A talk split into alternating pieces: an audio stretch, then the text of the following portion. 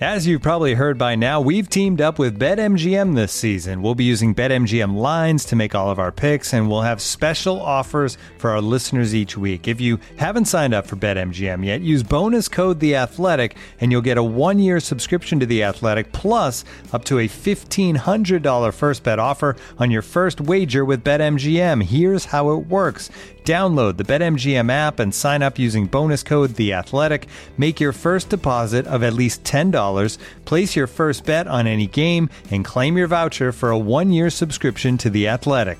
See BetMGM.com for terms. U.S. promotional offers not available in D.C., Mississippi, New York, Nevada, Ontario, or Puerto Rico. Gambling problem? Call 1-800-GAMBLER. Available in the U.S. Call 877-8-HOPE-NY or text HOPE-NY 467-369 in New York. Call 1-800-NEXT-STEP in Arizona. 1-800-327-5050 in Massachusetts. 1-800-BETS-OFF in Iowa. 1-800-270-7117 for confidential help in Michigan. 1-800-981-0023 in Puerto Rico. First bet offer for new customers only in partnership with Kansas Crossing Casino and Hotel.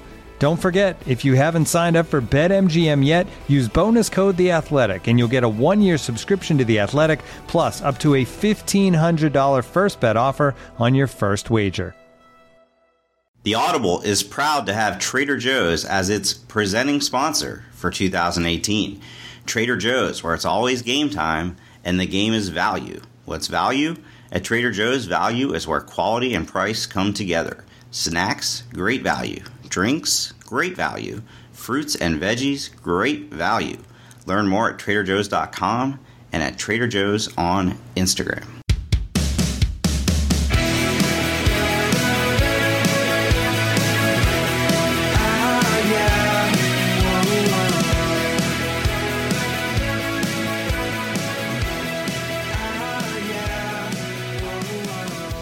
Welcome back to the latest edition of the Audible. I'm Bruce Feldman, joined as always by my colleague Stewart Mandel. Uh, as we are taping this, it is Monday morning. The combine for the NFL is going to start this week. I will be heading to Indy. Later on in the podcast, we'll be joined by the great Rich Eisen, who is the host and has a great cause that he does every year at the combine. And we'll also talk to him about some Michigan football as well. But before we do that, Stew, massive stories coming out of college basketball in the past uh, week or so, and it really came to a head on, over the weekend and on Friday. What I wanted to ask you before, and we're going to kind of dig into this as it relates to college sports and a college football angle to it. What do you make of all of it?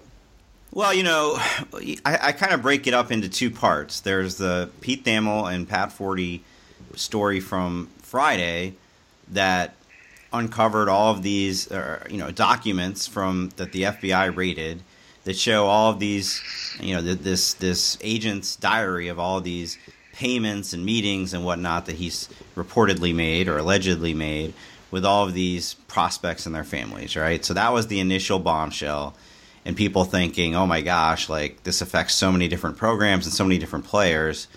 You know, everybody's going to be ineligible and they're going to have to cancel the NCAA tournament. Then the second part of the story, obviously, is the arguably the most explosive part. Mark Schlabach, ESPN, reporting, I believe, a day later or maybe that night, Friday that night. there are wiretaps that sh- that showed Sean Miller, the Arizona coach, discussing with this same guy, Christian Dawkins, arranging a payment for DeAndre Ayton, their star player now, for hundred thousand dollars. I think we can both agree that part is you know, if Sean Miller really was on tape arranging a hundred thousand dollar payment, his career's over. I think we could both agree on that. Well, I would say his college career. I'm sure he could go coach in the NBA. You know, it's not like the NBA is going to do anything like that. I would also say his college career in major college basketball. If some program can go hire the AD at Baylor, and Liberty University did that, I think there's somewhere in the margins where people go, eh, well, you know, after a period of time, we'll we'll be comfortable with that, assuming again that all this stuff is accurate. Right. So the reason I say that kind of conclusively is, and why I don't really have any ambiguity over that is, he's an adult. He's a head coach, paid millions of dollars. He knows the rules. If he got caught, I don't really have much sympathy there. But with the Yahoo story, and look, it's it's tremendous reporting by those guys to uncover these documents, and you see them right on the right on the screen. But you know, it ranges from Dennis Smith, who's on the Mavericks now, received, a, uh, according to the document, received forty three thousand five hundred dollars. It ranges from that to you know, uh, Fred VanVleet's step, the guy at Wichita State's stepfather getting a thousand dollars, or some kids, you know, going to PF Chang's with this agent. I don't know. I think I see seeing all of this on one page was the moment I realized how apathetic I now am about players taking money. And I didn't always feel that way. You know, I used to be pretty adamant. If you broke the rules, you broke the rules. But I've also been fairly uh, middle of the road on the pay for players debate. But I think somewhere in the last few years, my capacity to be outraged about college athletes taking a few dollars here or there just vanished, especially given. And, and I don't even mean that necessarily just because oh the coaches are making this much and whatnot and they're making all this TV revenue. Just that we've had real life awful scandals in college sports dating back to Penn State, and it just kind of reset the bar. And I think we've talked about that on here before, where it's hard to get all worked up like Mark Emmert did in his statement about what a you know what a crisis this is for college athletics that some kids took some money.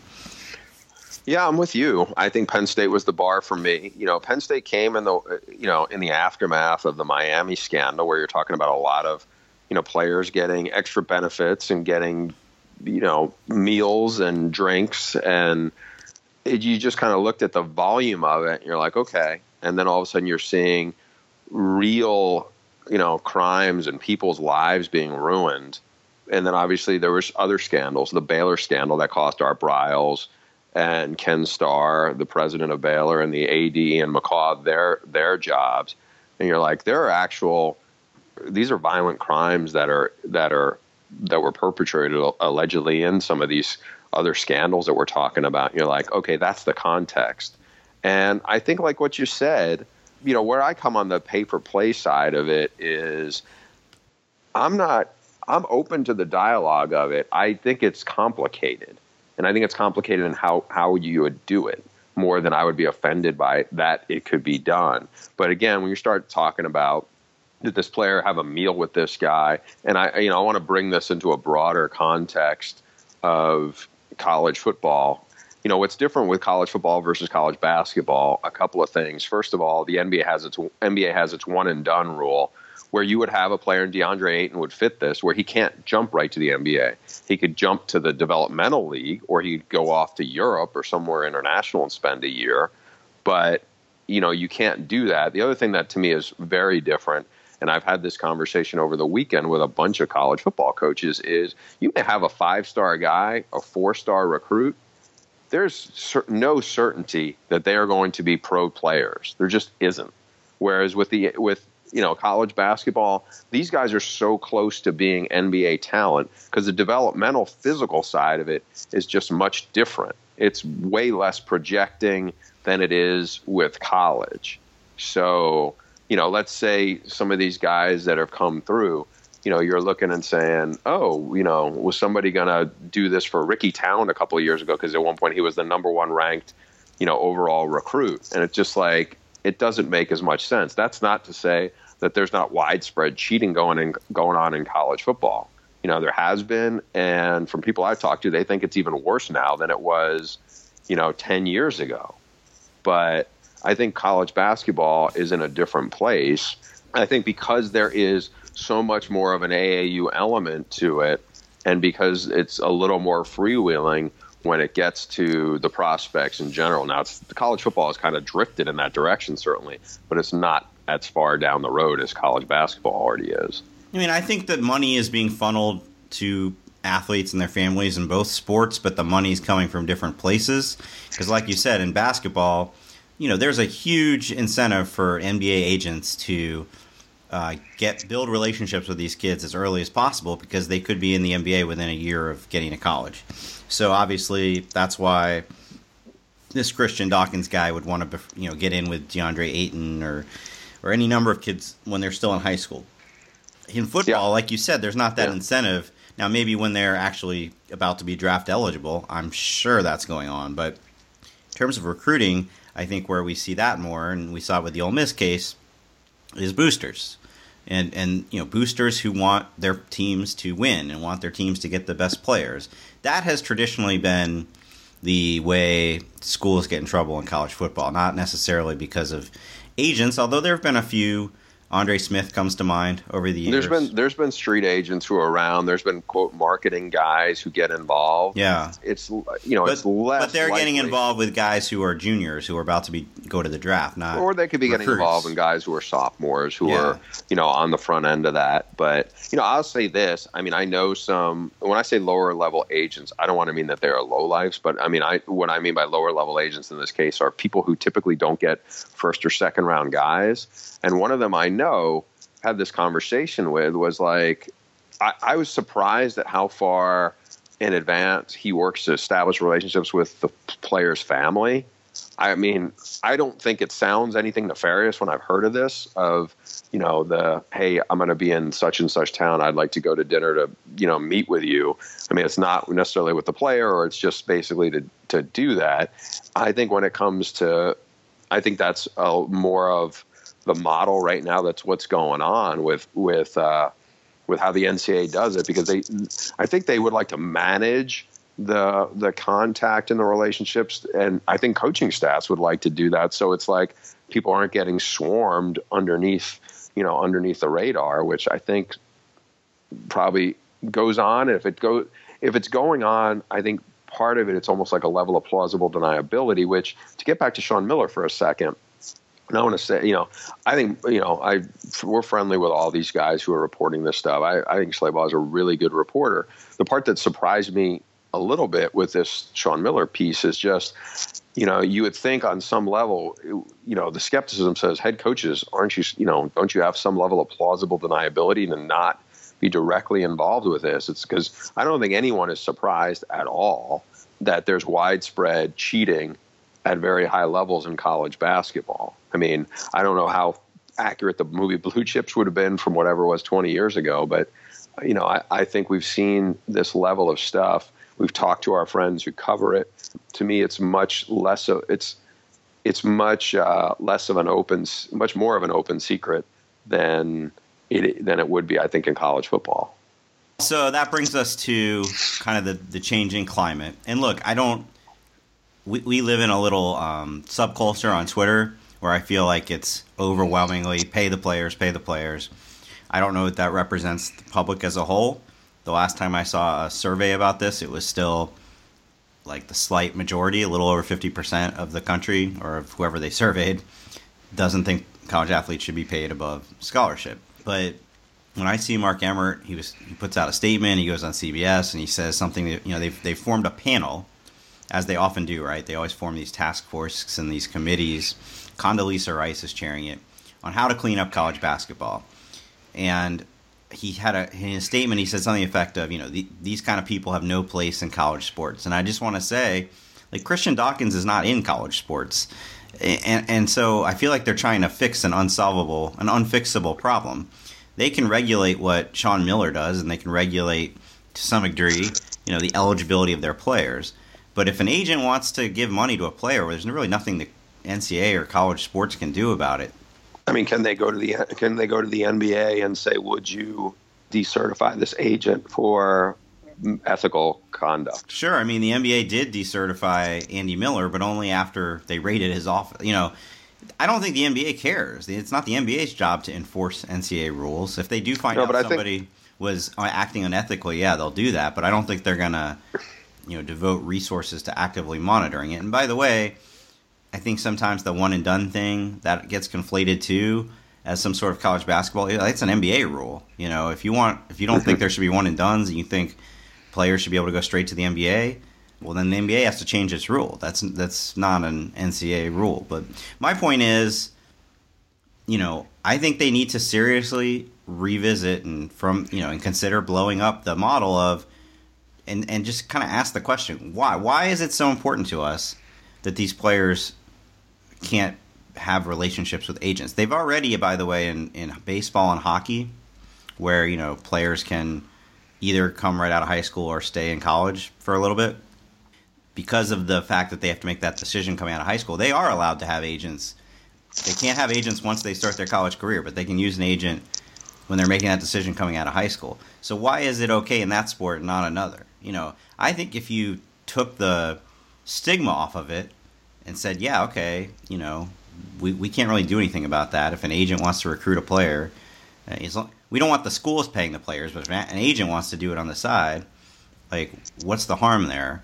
Then you might actually be able to clean it up a little bit because then they wouldn't be, they wouldn't have to kind of go through so many levels, right? They wouldn't have to bribe an assistant coach to then pay the player. Just pay, you could just pay him if if you think the kid is worth that, and you know, then they would have to pick and choose that way. Yeah, I think that would be a kind of a game changer as they sort through some of this. I think it's so complicated, and I think there's ways that they have to get into it going, okay, what is going to be in the greater good? Because the NCAA model as it is is so outdated. But I do think it's it's worth reminding people we are talking about like one percent of athletes who have, you know, probably the ability to make this money outside of what's going on. So do you shake up the model entirely for that one percent of NCAA athletes? No, that's why I've never been in favor of, and I know some people are, of just like flat out making them salaried salaried yeah. employees of a university. Well, it changes it when they become employees. I mean, you yeah. talk to any lawyer once like that changes everything when they become employees. And also you know all these transfer rules and all these other things they're subject to the hours that they put in. Well um, i mean most at the most basic level you could just fire people right? If you're a paid employee and let's say you're a five star recruit coming out of high school and a year or two in it becomes clear that you're not going to be the guy they thought you were they just fire you. So doesn't that I, happen to us too with the it happens to some degree running kids off sure. But you know there's well, let's put it that way. Well, I mean, it would, there would be a big difference between, and I'm not condoning running kids off by any means, but if you said, all right, we don't think it's going to work out here, you should transfer, you then go transfer somewhere else and be on scholarship there. In this case, you'd literally be losing your, your salary. So, look, it's not going to happen. So it's not even worth entertaining that discussion. It's not going to happen. But why why can't they? You know, I think I think a phrase that started to get thrown around, maybe with the O'Bannon trial, that I've seen take off is the Olympic model. You know, what would be the harm? Remember a few years ago, Johnny Manziel got in trouble for signing autographs. Oh yeah, yeah. What would be the harm in if he made a few thousand dollars? Yeah, name and likeness. No, I mean Jeremy Bloom made that similar point before that because he was a professional athlete and then something else.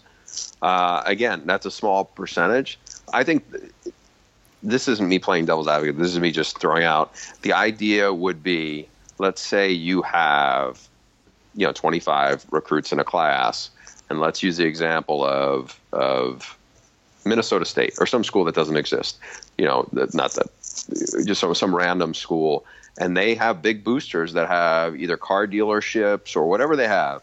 They could do deals with these with each of these recruits and say we're going to put you, you know, pay you for this, we're going to give you a car or whatever to drive around in this.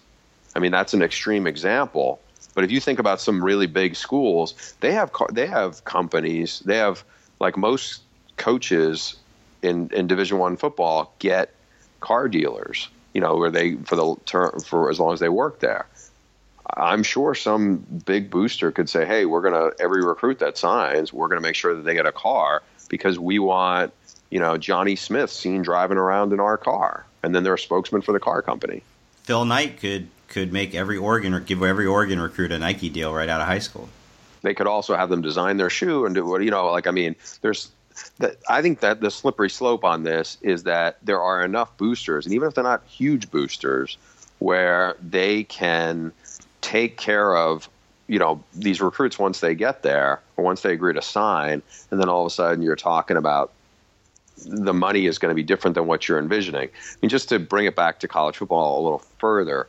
So part of my just you know discussion with this one coach, I said, "Do you think it's different than what the, the, the football and the basketball side. And this person said to me, and this is an, a longtime SEC coach who spent a lot of time in the SEC.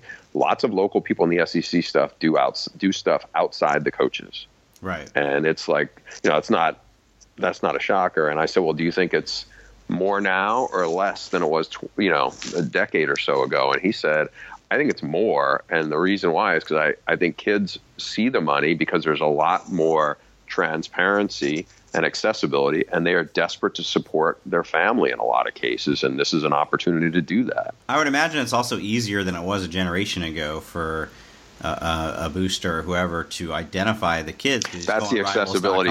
Yeah. Well, yeah, that's the accessibility part. You know, they're talking about. It's just, you know, you don't even have to.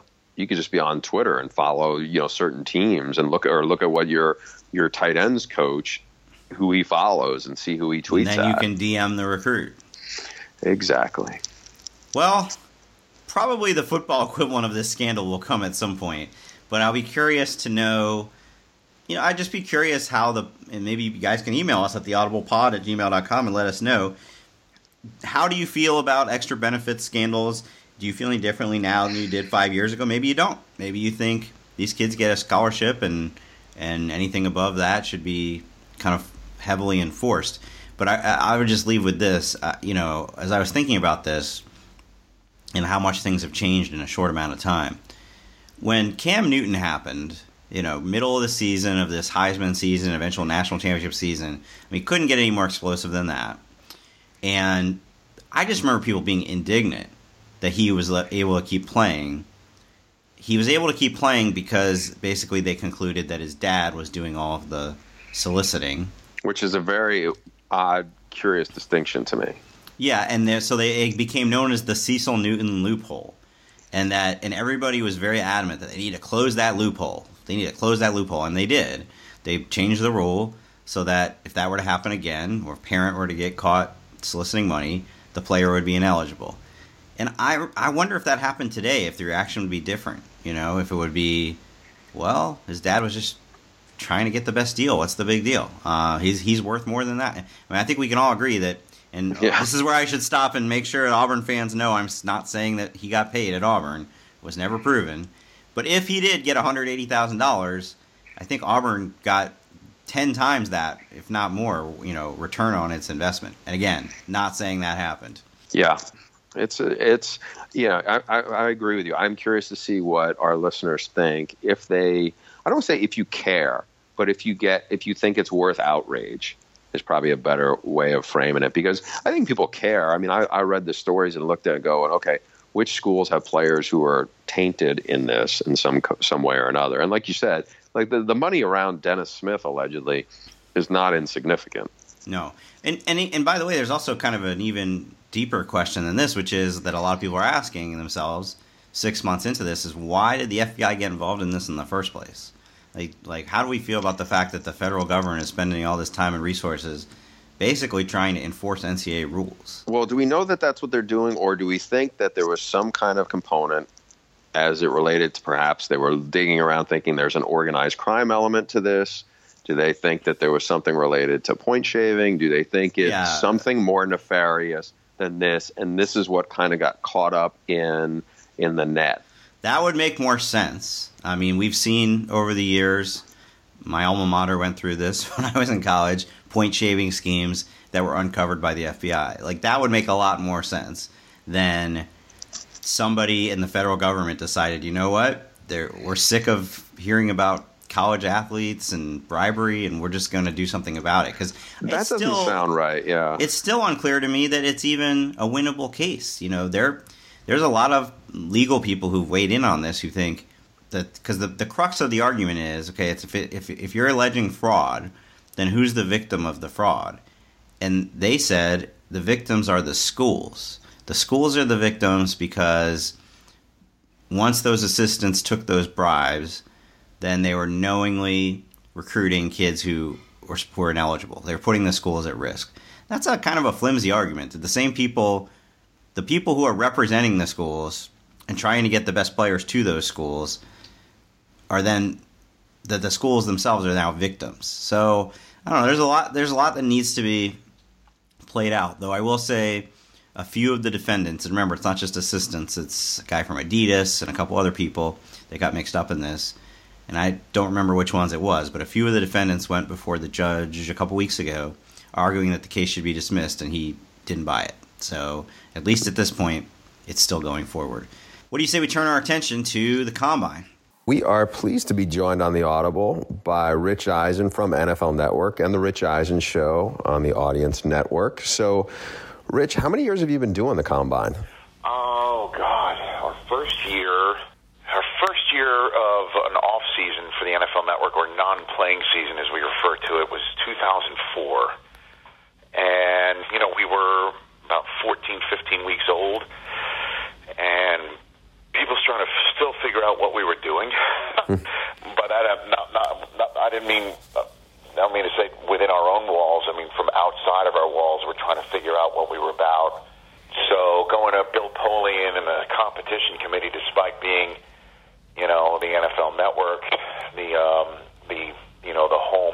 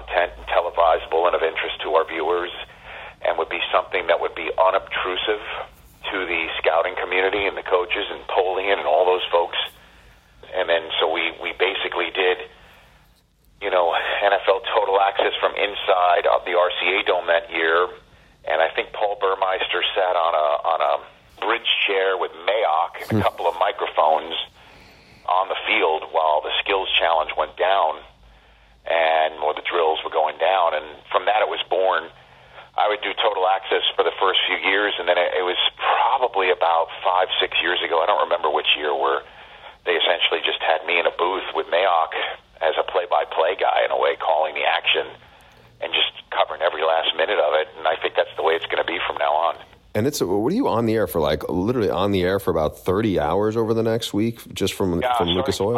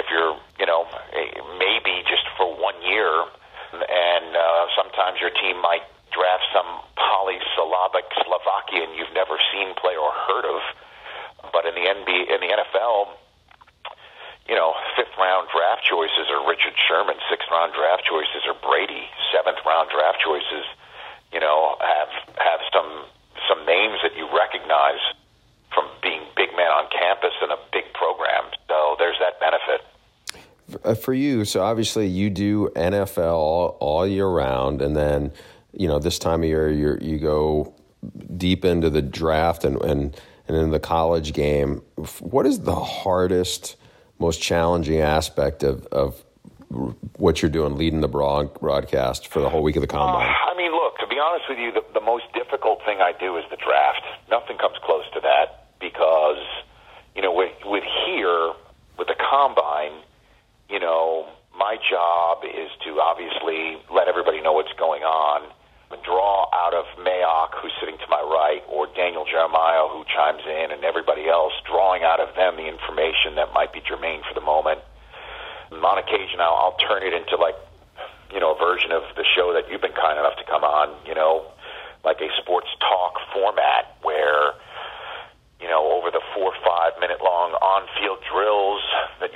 running backs go through, having the conversation that I think we're going to have this year, which is the benefit of drafting somebody top five.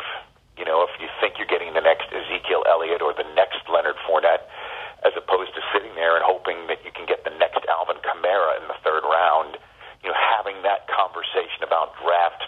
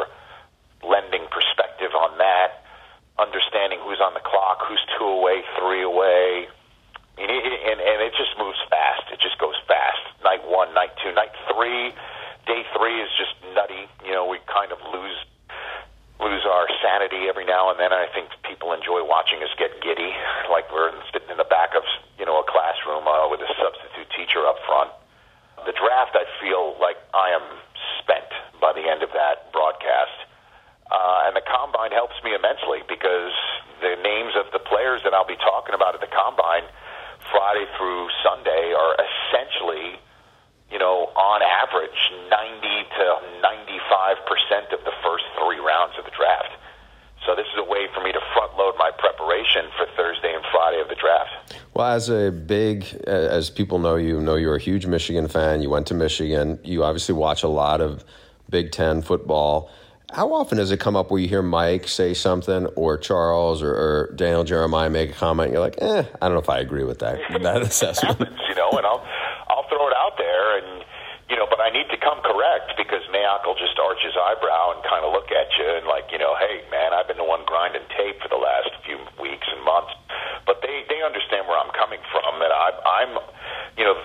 eyes bring the perspective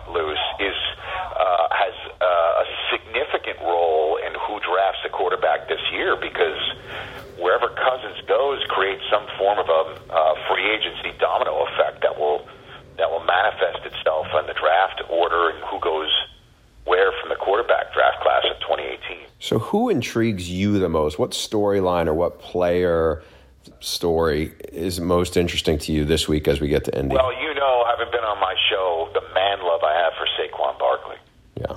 You know, and you're preaching to the choir here, man.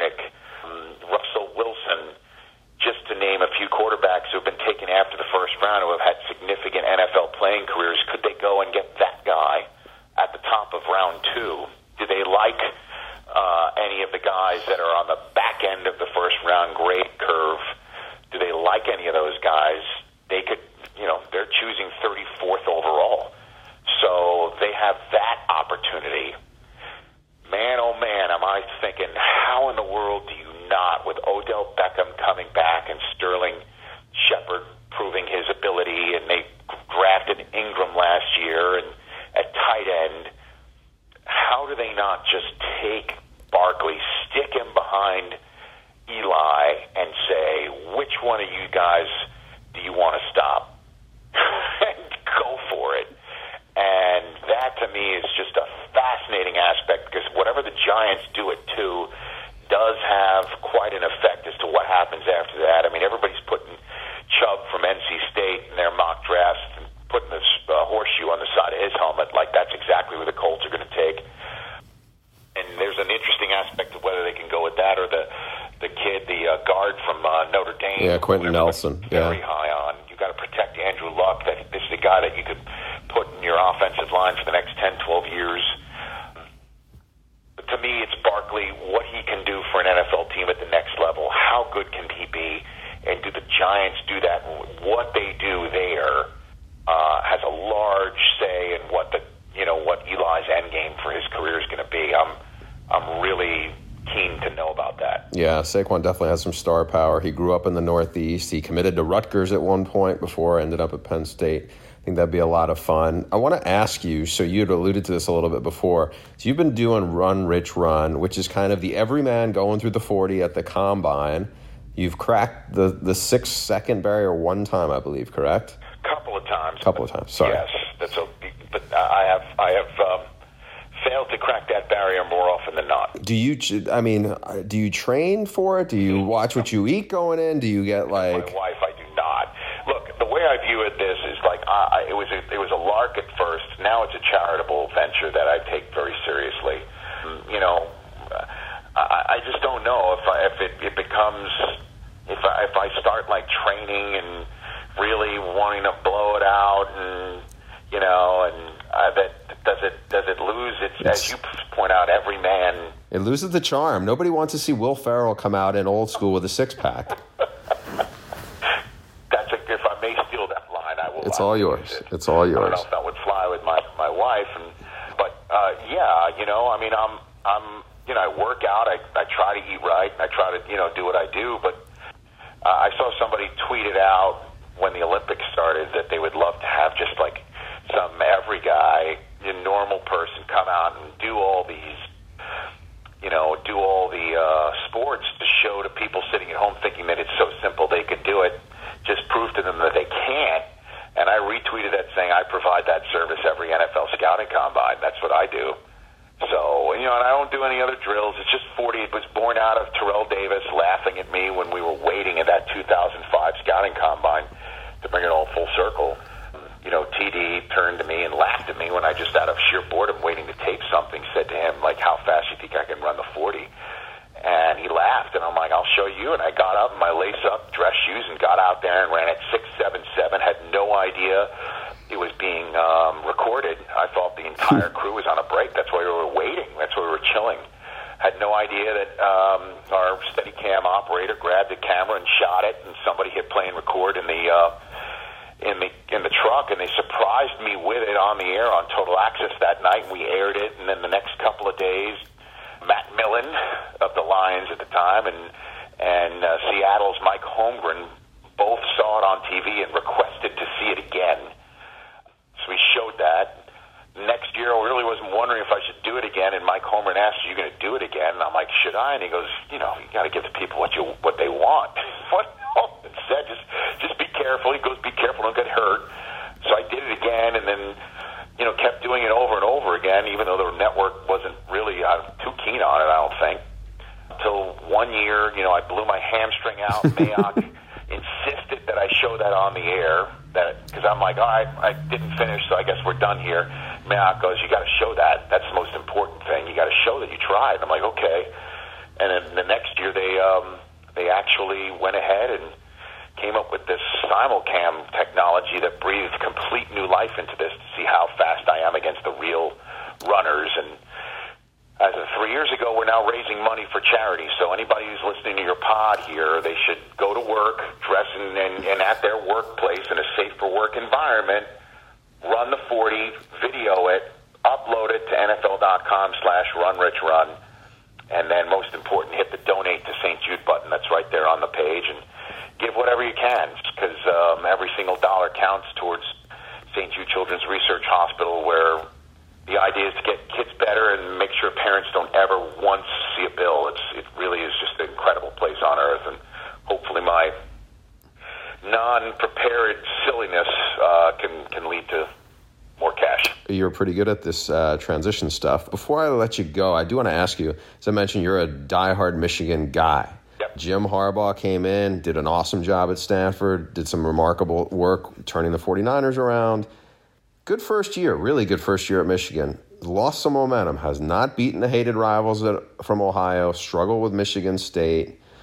Tell me and tell fellow Wolverine and Big Ten folks why your confidence has not wavered that Jim Harbaugh will eventually lead the Wolverines to the playoffs. Because I, I believe in him, and you know I believe in him. He's definitely got the passion for it, and I'll be honest with you. I mean, what what other option is there? Uh, I, I'm I'm, I'm not going to be part of any sort of um, uh, um, alumni, you know, squeeze play to get him the hell out of there. Uh, it makes no sense to me. I mean, he was my. I'll always be biased towards him. He was my first quarterback. He's a bridge to the Bo years. He understands what it takes to to win there. And the one mystifying thing that I'll, you know, I've always asked you when we're on the air is where's the where's the quarterback prospect? You know, where's his Tua? Where, where? Well, his guy is there now. It's just a matter of if the NCAA clears Shea Patterson well, this year or not. Everybody's telling me. You're telling me that. Everybody's telling me that.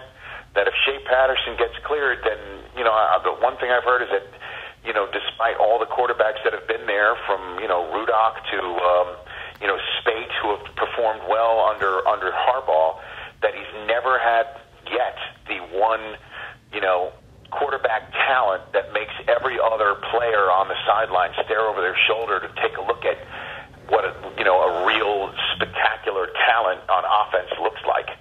This is what I've been told, and that Patterson's that guy. He's that kid, and I'm just wondering if you know what. what I'll ask you this: What does Drevno's departure mean? What what what do I take from that? Uh, I think it yeah, from all I've heard is it's been a pretty messy transition with the staff. You know, you have Pep Hamilton there. I'm not sure everybody, you know, getting everybody on the same page. I think Jim McElwain comes in there. You know, he was a good offensive coordinator for Nick Saban.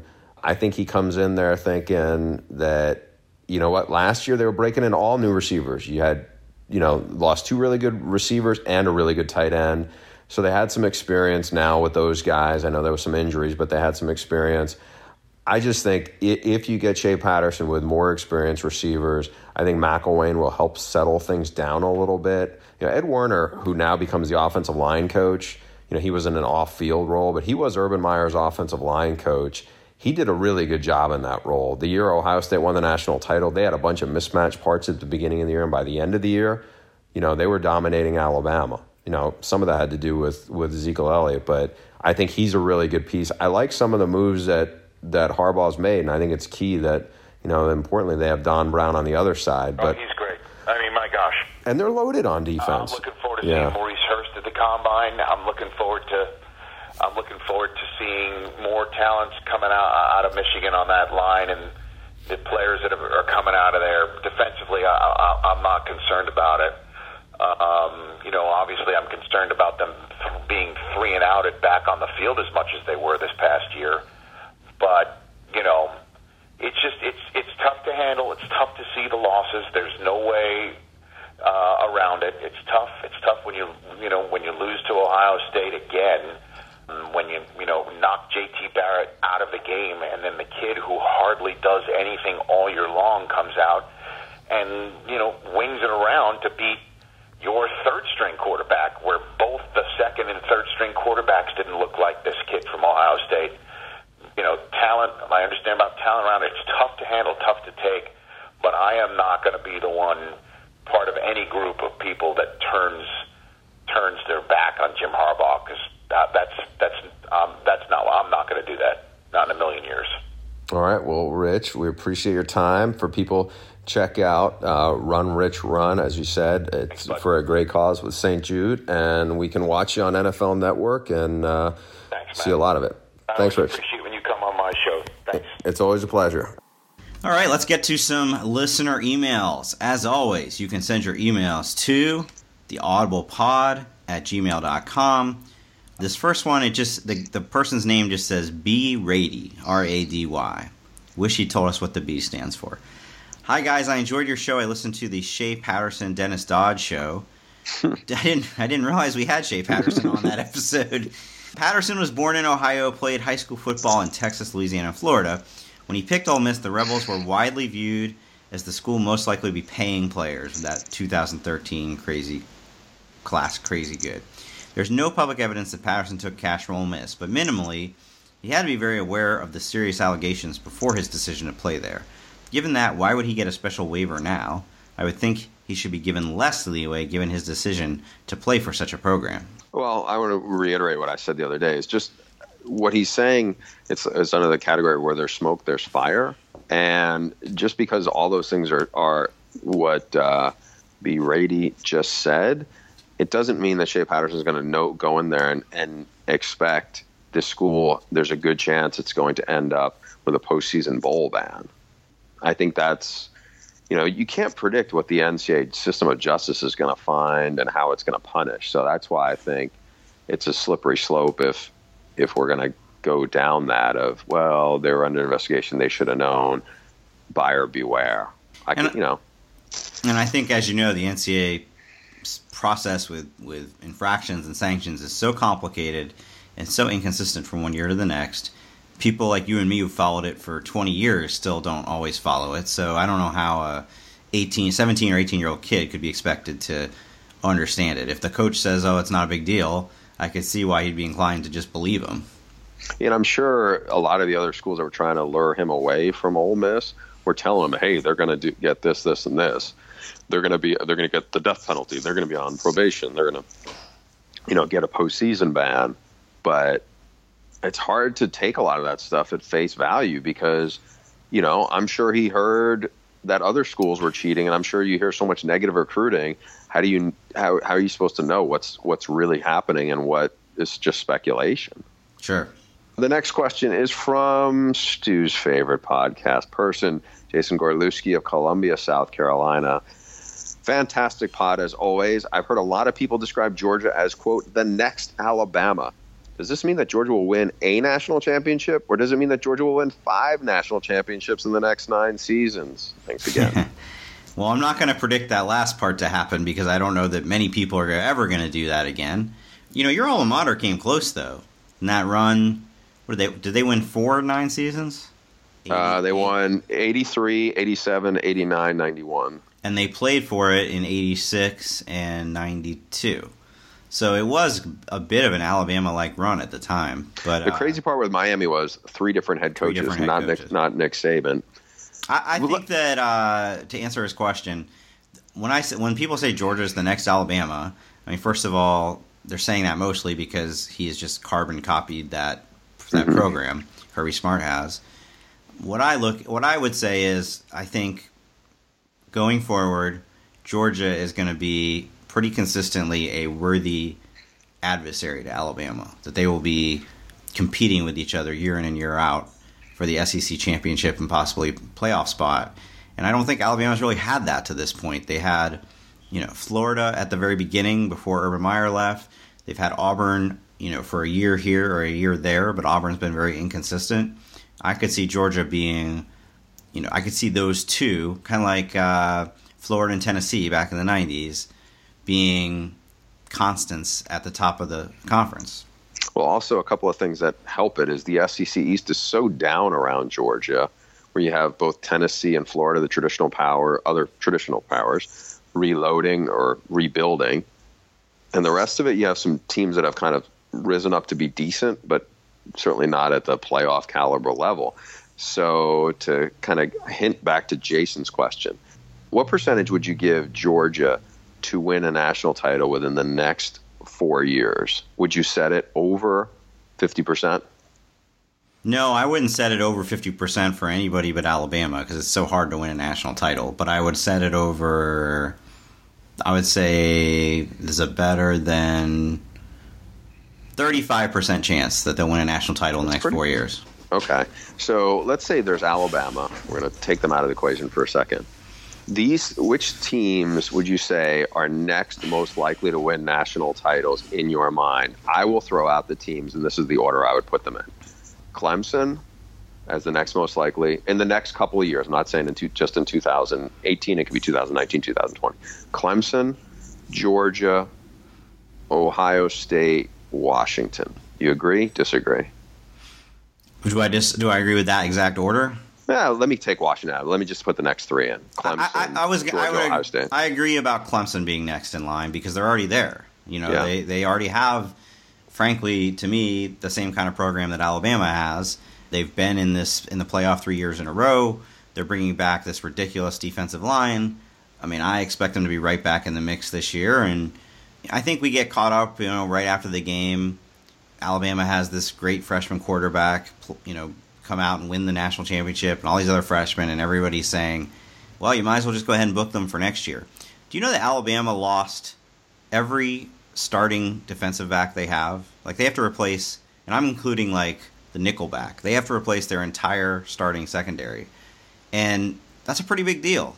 Now, I'm not saying Alabama's going to fall apart, but you know how it's a it's a fine line sport. Would that maybe be the reason they lose in the SEC championship game, or in or they lose in the Iron Bowl again, but this time they don't get the committee's leeway? You know, like there's a fine line between winning another national championship and not getting the chance to play for it. Hmm. Okay. Do you agree with my my three and four options of the next So it was Clemson, and then Georgia, then Ohio State? No, I put Ohio State higher because as high as I am on Georgia, I'm very bullish on Georgia for the future. I'm not as bullish on Georgia for this coming season because of the great senior class they have to replace. So, are you that? But yeah, but are you that bullish on Ohio State for this coming season? well, obviously, quarterback situation is a is a question, but otherwise, you know, they too are in a place where they just reload year in and year out. They're And- actually in a much tougher division. Yeah, that's true. It's not as certain that they would even come out of their division, whereas I'd be highly surprised if Georgia doesn't come out of the SEC East. By the way, I mean, we're talking about this, you know, dynasty that they're building. What about Dan Mullen in Florida? Florida's always been the school that you figured if they had the right coach that they would become the the monster in the SEC East again.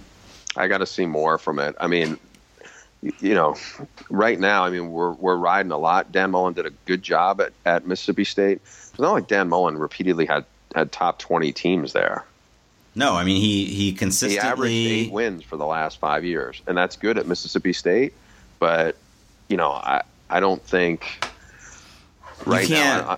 I, you can't I, re- I wouldn't yeah. put all my chips on the table uh, with that. Well, you can't recruit. You really can't recruit elite classes in Mississippi. State. You know, if they Mississippi State has the twentieth ranked class in a given year, that was a great year for them. At Florida, he's there's no reason why he can't sign the number one. It's class. true. It's true. But I mean, we're going all this. Dan Mullen was at uh, Mississippi State for nine years. Do you know how many times he had better than a 500 record in the SEC?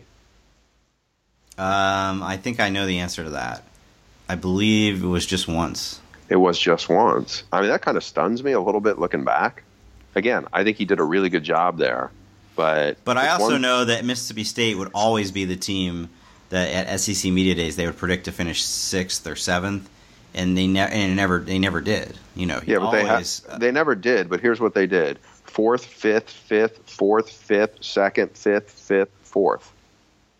So what are you saying? You think Florida missed that missed that one? No, Struck I out? but but I no, but I I think right now um, My money's on Kirby Smart in that one. Yeah, my money's on Kirby Smart. That's but I think. I think they'll get a lot. Florida will get a lot better, possibly a lot better this season. I would be a lot But- more. I would be a lot more bullish on Florida if they hired Scott Frost or if they hired Chip Kelly. Do we? But that wasn't an option. I mean, No, they no, tried. they They tried. tried, but, yeah. You know, the guys have to say yes. Yeah, no, All I agree. Bruce. This comes from Steve Charles. What is going on at Washington State? They were solidly in the top 25 all season and had two of the country's most noteworthy players in Hercules Mataafa and Luke Falk. Now, both are gone, as well as six coaches, most notably Bruce's baby, Mount Union alum Alex Grinch. And Mike Leach, Mike Leach had the Tennessee job until he didn't. I've heard stray remarks about the administration's unwillingness to spend. Is that it, or is there more? No, I think there's a lot of factors that go into this, and I think uh, a lot of what Steve is talking about is, you know, the staff attrition, and I think there was, you know, interesting circumstances for a lot of the moves. Pullman is not for everybody, and spending a long time there, it, it can be challenging on uh, families that are certainly not from there. I think that the moves that, if I'll kind of rattle through them, of guys who left. I mean, Grinch, you know, his family's from Ohio, went to Ohio, you know, he moved, he took a job with Urban Meyer. I don't think that's a shock. He could have had more money from what I've told at other at some other schools. That was a big blow though because he did a really good job as a defensive coordinator. Clay McGuire was Leach's longest serving assistant, and he was a uh, he was the O line coach and had been, has been with Leach since he was in. I think he was in Leach's first recruiting class at Texas Tech. He's a Texas guy. His wife is from Texas. I just think that eventually they wanted to go home. For Jim Mastro, I think it was a, it was a chance for a fresh start at Oregon. So I just think that you know Roy Manning. I think his fiance lives in Los Angeles and it's UCLA and go go to work. I mean, some of these guys left for for quote unquote bigger jobs. I don't think it's necessarily you know the administration's will, unwillingness to spend. I just think that just like when Dennis Simmons left to go to Oklahoma, it's like Washington State versus Oklahoma, and you have more of a family connection within. You know, Washington State is much more remote unless you're from the Pacific Northwest. You know, the other thing uh, about the Washington State situation, and this is you know an awkward transition, but you know they had something so tra- tragic uh, happen around their program with Tyler Hilinski's passing you know, I think for a lot of folks there, it's, you know, it's been such a, such a rough off season. Uh, I almost think that it's hard to settle back into, into football mode and to talk about it. But, uh, you know, we'll see. I mean, I think that, I think that, uh, you know, Leach was pretty confident in some of the guys he brought in. Certainly Tracy Claeys was like kind of a, you know, in his mind, a proven defensive coordinator. And, and we'll see. I mean, it's clearly a very big, change in the staff dynamic around Leach, but you know, Leach is about as hands-on as any coach when it comes to one side of the ball as he is with his offense. So I don't think that part's going to change much. I'm pretty pessimistic about them for this coming season. Obviously, it's hard to say. You know, they, they're the guy who would have been the quarterback. You know, just tragic passing, and so that's a part of it. But the staff turnover is as well, and also just how tough their division is going to be. Washington, we've talked about, is going to be really good. I think Stanford's going to be really good. I think Oregon could be pretty good. So could be tough. And I think I think Cal will keep improving. I mean, I think they'll be better than Oregon State, but beyond that, I, I don't think it'll be. I think that's. I think they're looking at probably fifth. If I had to predict it now, fifth. Wow, behind Cal. Yeah, I mean, uh, Mike has not ever had a true freshman quarterback, and Cammon Cooper may be the guy. He's already there. He came in with a pretty big reputation, but it's just that system, you know, takes time. Now he's got a walk on that Trey Tinsley is a little bit, I guess, Sonny Cumbie esque, you know, in terms of skill set. And, you know, look, I, whoever's going to be his quarterback is probably going to put up some big numbers. And they do have some talented young receivers, but they lost, as Steve pointed out. I mean, Hercules Mataafa was a great college defensive lineman, and Luke Falk was really good. They lost a couple of really good offensive linemen, and Cody O'Connell and Cole Madison. They won't be that easy to replace. So, so uh, that's why I think they're probably looking at fifth. And again, that's a little bit of respect for Cal and the job that those guys have done, kind of taking that program a step forward. Next question for you, Stew, from Eric C. in Peoria, Arizona. If college players are allowed to transfer without a redshirt year, would more players accept an offer from lower level school if it comes with a guaranteed playing time. I could see a kid who wants to prove his worth taking the gamble, to try and win a better scholarship down the road. Love the pod and keep up the good work.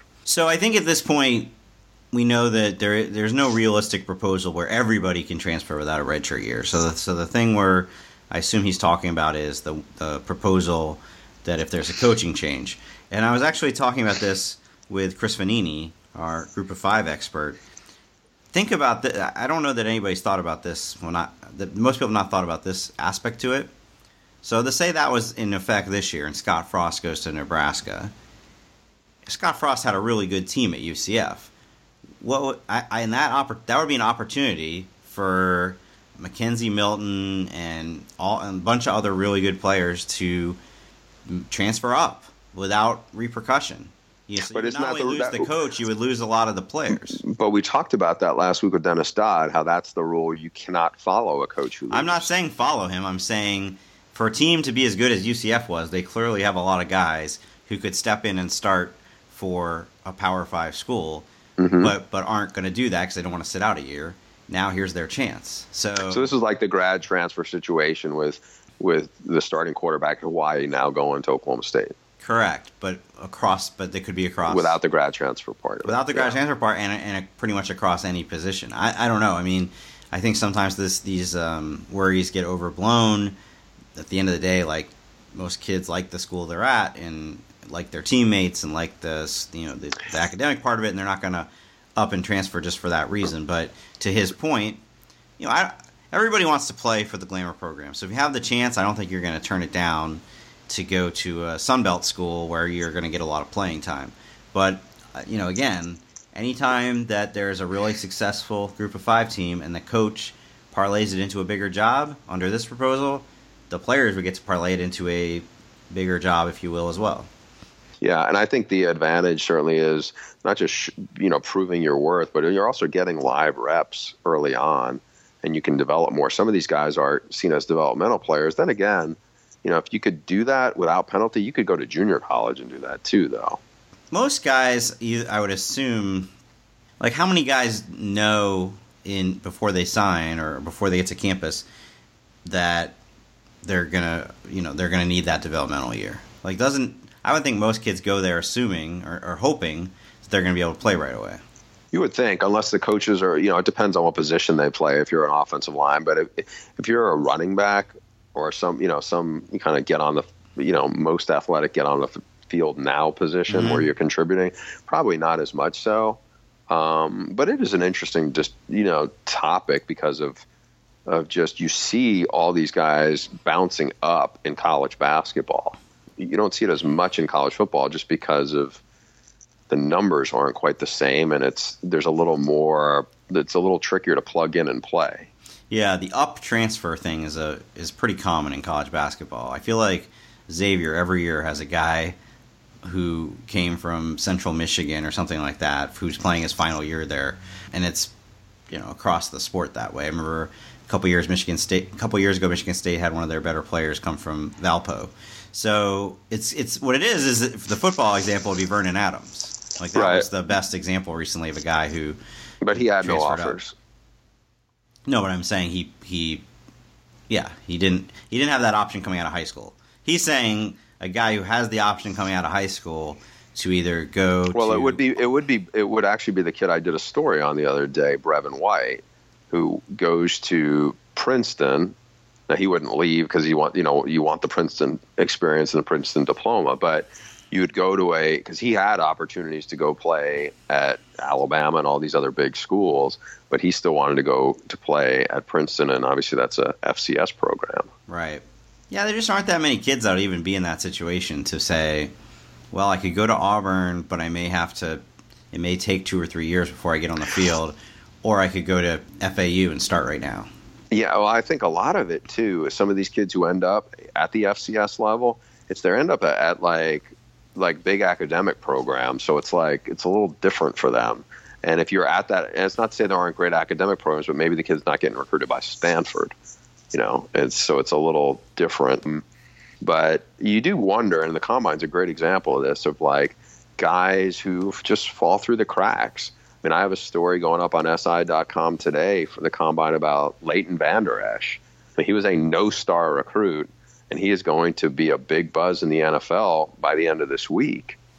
I mean, there are a lot of examples of guys who either from small towns or just physically were, you know, a little undersized, and it takes them some time. And you know, I think it just it just there's so many examples of. It. It's not to say that the recruiting star system is is there's no there's no validity into it, but it's just like it goes back to what we were talking about at the beginning of the podcast about development and development physically is a lot different with college football than it is in in college basketball.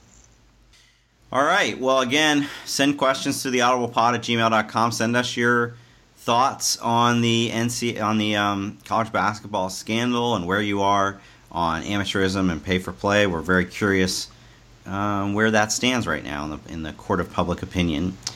And Bruce, have fun at the combine. I know nobody loves a good St. Elmo shrimp cocktail more than you do. what? what? Isn't that? I, I was under the impression that's what people do at the combine. They just camp out at St. Elmo's and eat shrimp cocktail every day. Yeah, I I don't think that's quite accurate, but yeah. But the me part of it, it's almost like it's like and nobody loves me. It's like hey, have fun in Vegas. Nobody loves a, a good lap dance more than you do. so thanks. Uh, I guess the more accurate thing would be no, I, and this would be actually be true. Nobody loves bench press reps and forty times more than you do. That that's probably more apt. Thank yeah. you. All right, see you guys next time. If you enjoy our podcast and you haven't subscribed, what are you waiting for? Please subscribe to the Audible on Apple Podcasts, Google Play, Stitcher, wherever you get podcasts. Give us a five star review while you're there. We'd like to thank our presenting sponsor for 2018, Trader Joe's, for making this possible. I'd like to thank our producer, Nick Fink. Subscribe to my college football site, The All American. Go to theathletic.com slash the Audible, and you'll get 20% off of his annual subscription. And if you aren't following us on Twitter already, you can do so. Bruce is Bruce Feldman, CFB,